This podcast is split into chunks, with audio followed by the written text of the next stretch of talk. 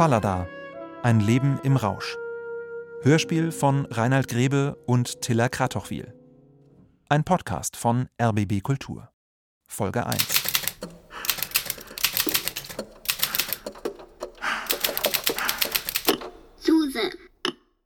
Er war ein süchtiger Mensch. Beim Schreiben süchtig, tablettensüchtig, morphiumsüchtig, alkoholsüchtig und süchtig nach Frauen. Neumünster, 29. Dezember 1928.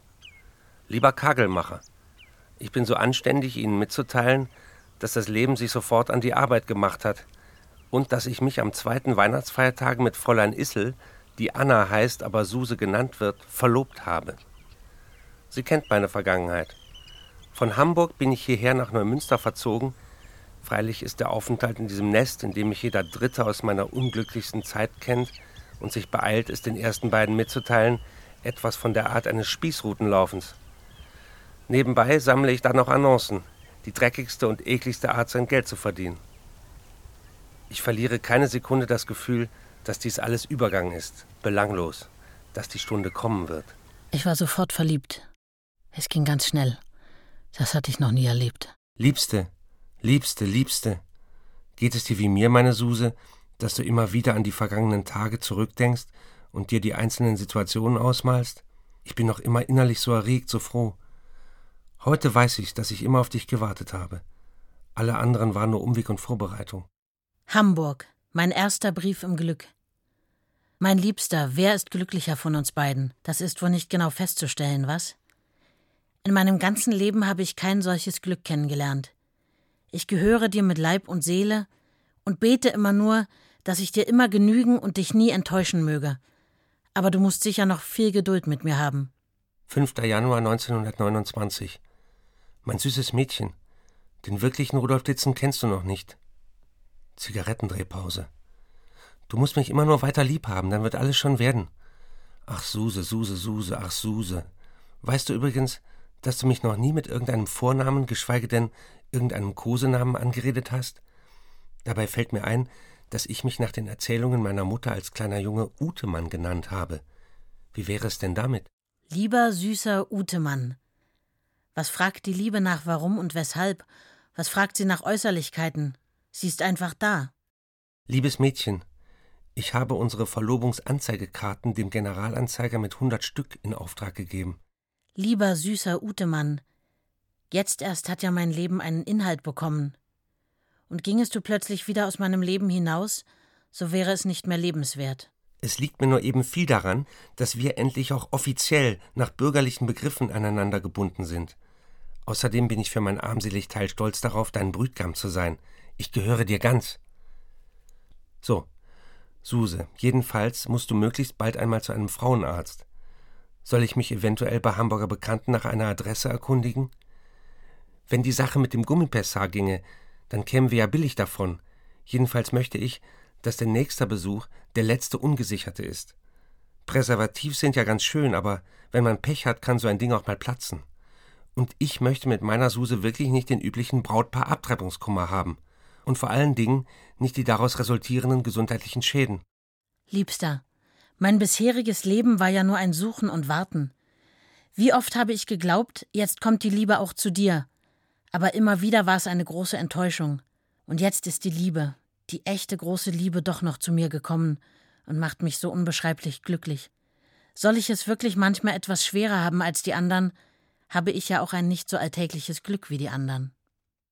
Fünfter Zweiter. Liebste Suse, da wir ja keine Geheimnisse voreinander haben wollen, will ich dir die Zeilen meiner Mutter voll inhaltlich hier nachhersetzen. Nun muss ich doch noch einmal auf die Angelegenheit deiner Verlobung kommen. Ich war nach allem Erlebten so fest davon überzeugt, dass du nicht heiraten dürftest, dass deine innere Unruhe, deine kritische Art und deine Unbeständigkeit dir in einer Ehe kein Glück bringen würden. Und auch der nicht, die du erwähltest. Ich habe beim Ordnen deiner Sachen ein Konzept gefunden, in dem du alle Gründe auseinandersetzt, warum du nicht heiraten kannst. Dass deine Gesundheit untergraben wäre durch Morphium, du auch keine Kinder haben könntest. Wie ich es las, sagte ich mir, es ist alles nur zu wahr. Nun kam deine Nachricht und ich habe einen großen Schrecken gehabt. Es ist ja alles erst im Werden bei dir. Nach deiner impulsiven Art hast du dich über diese schweren Bedenken schnell hinweggesetzt. Du musst dich nun in jeder Weise bemühen, wirklich ein anderer, ruhiger, zuverlässiger und beständiger Mensch zu werden. Was deine Wahl betrifft, kann ich gar nicht darüber urteilen. Wünsche, die ich wohl in Zeiten des Glücks für meinen Sohn hatte, habe ich längst begraben. So will ich nur hoffen, dass Fräulein Issel gut und tüchtig ist. Überlege es dir genau. Gute, das ist der Brief meiner Mutter. Sie hat ja natürlich von manchen Frauen gehört, mit denen ich es zu tun gehabt habe. Aber aus dem Brief klingt mir nur, dass sie mich eben nicht mehr kennen, wie ich heute bin. Dass sie noch immer an den anderen Rudolf denken, wie er früher war.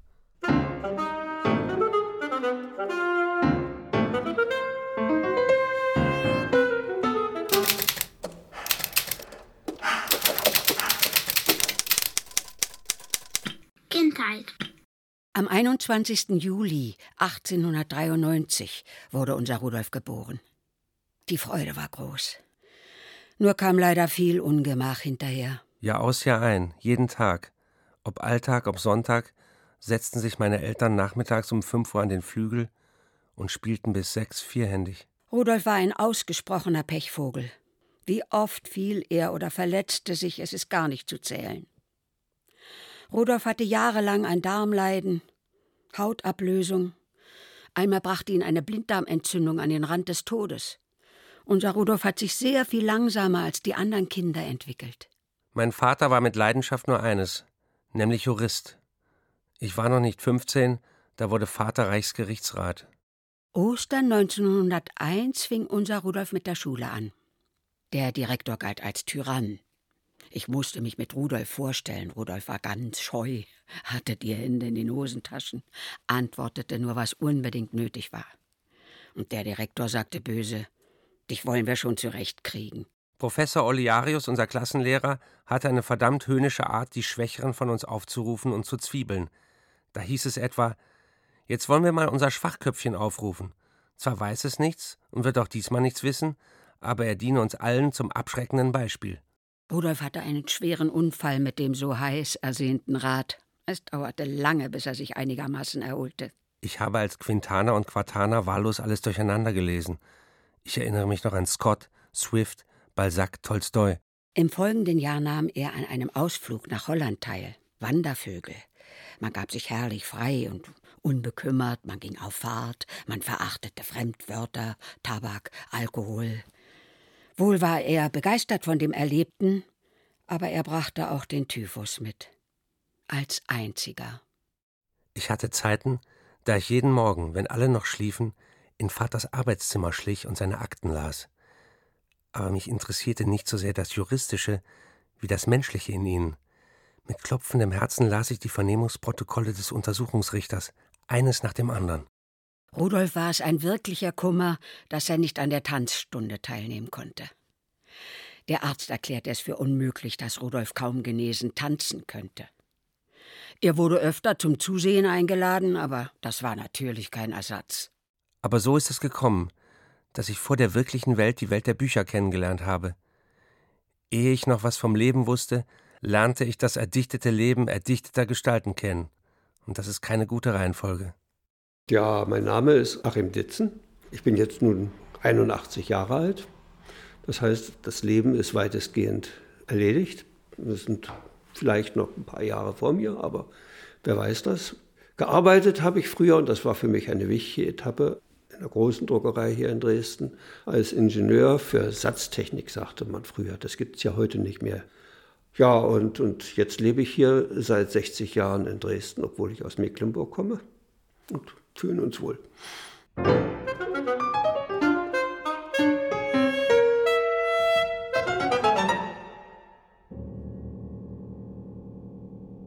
Eines Tages im März 1911 kam die Mutter einer seiner Schulfreunde zu mir und teilte mir mit, dass mein Sohn die Absicht habe, sich das Leben zu nehmen. Wir trafen ihn in seinem Zimmer, Abschiedsbriefe schreibend. Mein Mann hat ihn damals mit Gewalt im Hause zurückgehalten. Er hatte mehrere Stunden ganz starr, ohne Bewegung, in seinem Sessel gesessen und war allem Zureden gegenüber durchaus unzugänglich. Nach dem Selbstmordversuch fand ich auf seinem Schreibtisch eine Menge Niederschriften, auch Gedichte und literarische Versuche. Eine Handschrift ist mir in Erinnerung geblieben. Herr, bleibe bei mir, denn es will Abend werden, und ich fürchte mich so sehr.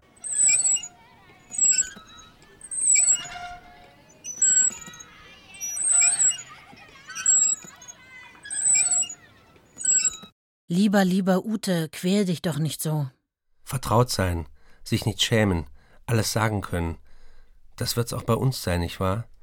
Und wenn ich von dir, mein holdes Mädchen, auch erst sehr wenig weiß, so weiß ich doch, dass dein mildes Herz nicht nur den Mann in mir liebt, sondern auch sehr viel für den kleinen Jungen übrig hat und ihn auch sehr mütterlich liebt. Ich bin dir sehr dankbar, dass du neulich sagtest, du hast nie für mich geschwärmt. Du hast mich eben nie als junges Mädchen geliebt. Und das ist sehr gut, sondern nur als große erwachsene Frau. Er war mein Junge, nur meiner. Es war so selbstverständlich, dass ich ihn so nannte. Er war mein Junge und blieb es auch. Es lag auch etwas Mütterliches darin, wenn ich ihn so nannte. Aber das ist bei einer großen Liebe fast immer so. Und es war eine große Liebe. Ich will dir alles sagen, immer. Die Kinder laufen ja auch zu der Mutter, wenn sie ein Spielzeug zerbrochen haben, und weisen es vor und weinen, mach es wieder heil. So muss auch ich zu dir kommen dürfen und sagen dürfen, mach es wieder heil.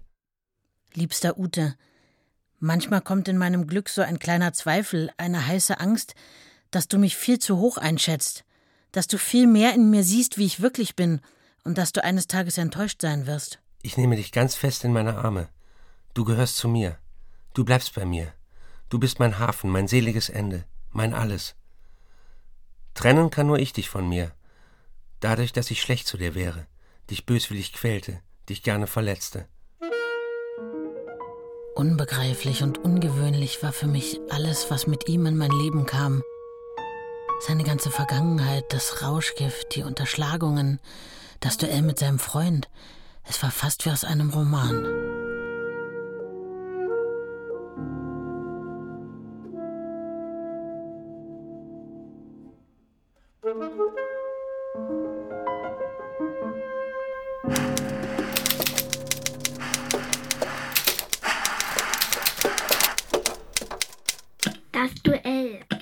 Ärztliches Gutachten.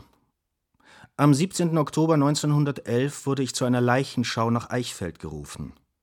Ich fand zunächst in der Stockmannschen Wirtsstube auf dem Sofa liegend einen blutbefleckten jungen Mann, der auf der linken Brustseite in der Herzgegend zwei Schussverletzungen hatte. Es war der Rudolstädter Primaner Ditzen, der mir nach Entfernung des Publikums erklärte, dass er mit dem Sekundaner Necker ein Duell gehabt habe. Hans Dietrich rief herüber: Harry, wir müssen schnell machen, wir werden sonst zu kalt. Dann machte er mir eine Schleife an, sich eine Blume. Dann lud er mir mein Gewehr. Ich wusste nicht damit umzugehen, und wir stellten uns an unsere Plätze. Hans Dietrich von Necker im Abschiedsbrief an seine Mutter.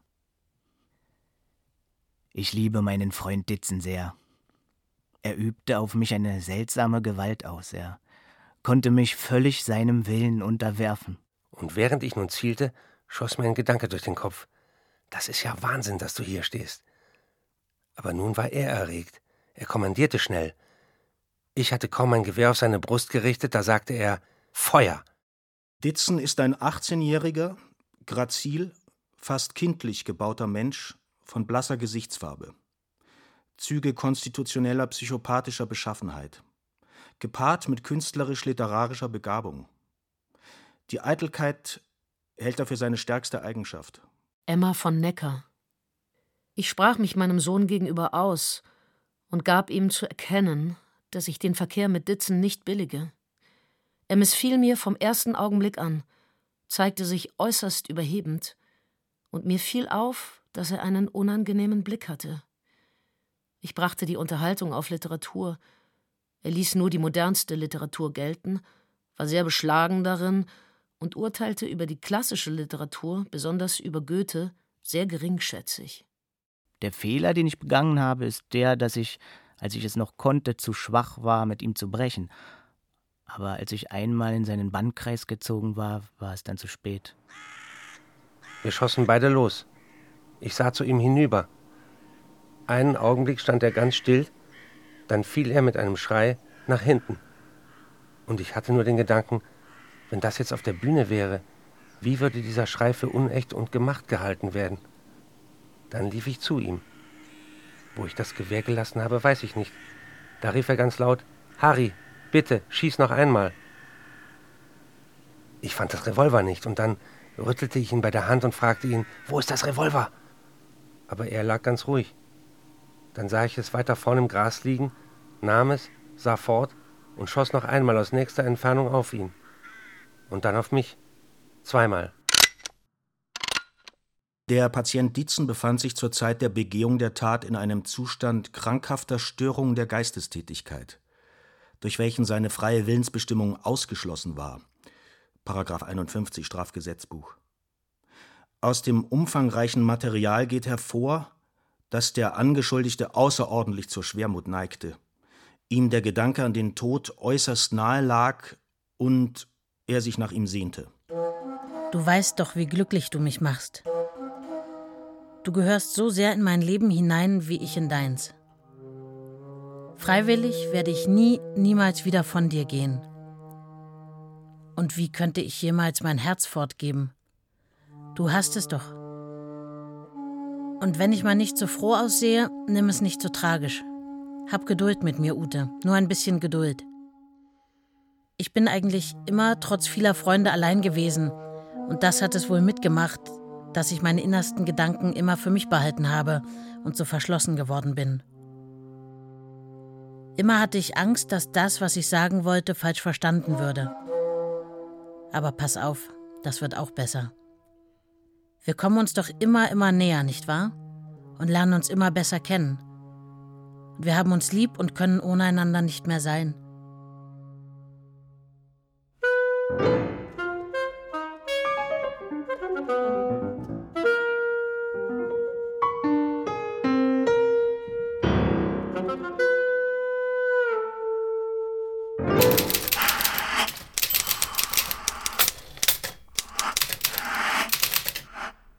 Das liebe Geld. Meiner Mutter war es nicht recht, dass er kein Arbeitersohn war.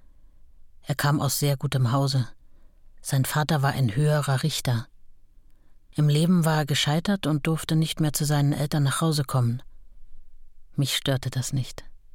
Liebste Suse, was unser künftiges Einkommen angeht, so habe ich von Wachholz 225 und von den Eltern 85 Mark. Macht ja wohl 310 Mark. Wobei ich etwaige Einnahmen aus Schriftstellerei ganz außer Ansatz lasse. Mit 310 Mark müssen wir nicht nur gut auskommen, sondern auch mindestens 50 Mark monatlich zurücklegen können. Ich kannte keine anderen Kreise als die, in denen ich lebte. Und meine Träume über das Leben, das vor mir liegen könnte, waren sehr vage. Ich wollte etwas von der Welt sehen, Kinder wollte ich gerne, und einen Mann, den ich lieben konnte und der mich liebte. 1915 beendete ich die Schule und fand erst nach einem Jahr eine Lehrstelle. Ich lernte im Großhandel, wo die Rohstoffe für die Putzmacherinnen verkauft wurden. Ein Jahr lang bekam ich 10 Mark im Monat, ein halbes Jahr 15, das letzte halbe Jahr 20 Mark. Als ich mit den ersten 10 Mark nach Hause kam, war ich stolz, dass ich etwas verdient hatte und dachte, das Geld gehöre jetzt mir. Aber meine Mutter sagte nur, nun gib mal her und gab mir eine Mark 75 Taschengeld. So viel kostete die Monatskarte für die Straßenbahn und es blieb nichts übrig. Mein armes liebes Mädel, ich wollte, ich wäre so reich, dass ich dir alle die Unannehmlichkeiten abnehmen könnte, die dich quälen. Denn was dir wehtut, wäre fast alles mit Geld zu heilen. Ich wünschte mir, dass eines Tages ein Mann käme und mich herausholen würde. Ich träumte davon, aber ich rechnete nicht damit.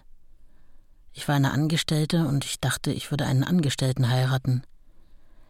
Aber ein geistiger Mensch hätte es sein müssen, anders als die anderen. Wie ich als junger Ingenieur von der Ingenieurschule zurückkam, da wurde ich natürlich erstmal in einer Druckereiabteilung eingesetzt und sollte einfach Erfahrungen sammeln. Und da hatte ich dann plötzlich die Aufgabe, der Aufbauverlag hatte, ich glaube, jeder stirbt für sich allein, als Nachauflage äh, oder Neuauflage in Auftrag gegeben und das war neu zu setzen. Und da hatte ich den an einen Setzer zu vergeben, der den Umbruch machen sollte, das heißt die Seiten zusammenbauen. Das waren ja alles damals handwerkliche Arbeiten und, und, und das ist so eine dieser Beziehungen, die ich dazu hatte. Aber eine direkte Beziehung, dass ich da mit dem Werk irgendwie was zu tun gehabt hätte und an der Rezeption oder irgendwie gearbeitet hätte, das gab es nicht, nein. Ich war auch immer sehr froh über diesen Abstand. Ich war Techniker und mein Vater war Autor und Schriftsteller. Und ich konnte nicht an ihm gemessen werden. Was ich mir erarbeitet hatte, war ich selber. Ausgaben im Monat April. Persönliche Ausgaben. Miete 45, Heizung 13,20, Licht 5, Wäsche 13, Lebensmittel 46,96. Du musstest unbedingt lernen, mit Geld umzugehen. Denn ich habe ja gerade jetzt wieder eklatant bewiesen, dass ich es nicht lerne. Wer mit 35 Jahren noch genauso doof ist wie mit 18, der lernt es nie. So, nun ist wirklich genug von Geld geredet.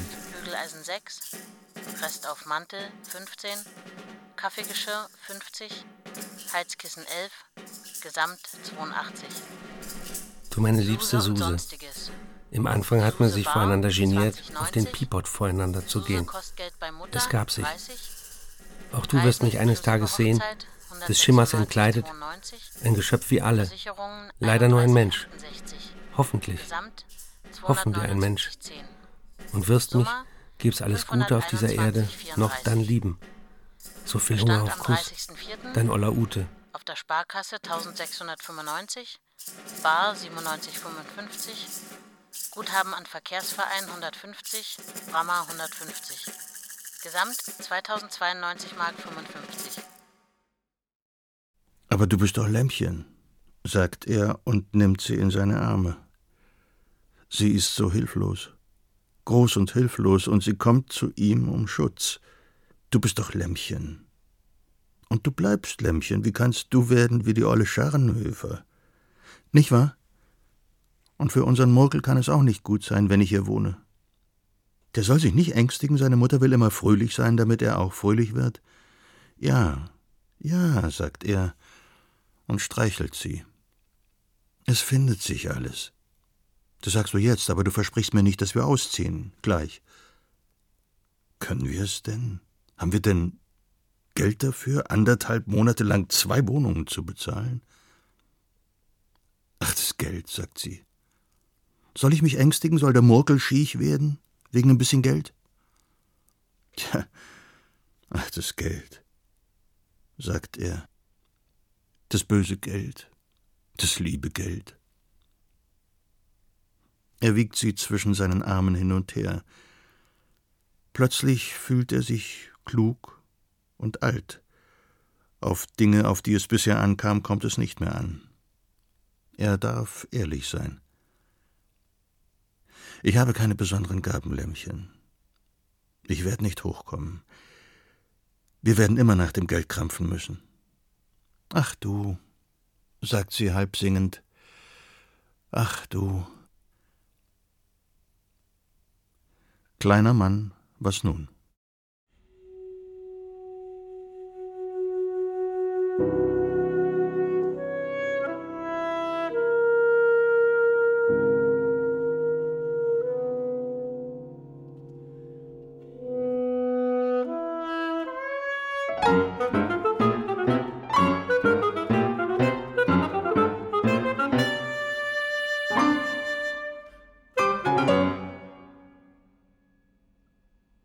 Fallada, ein Leben im Rausch von Reinhard Grebe und Tilla Kratochwil.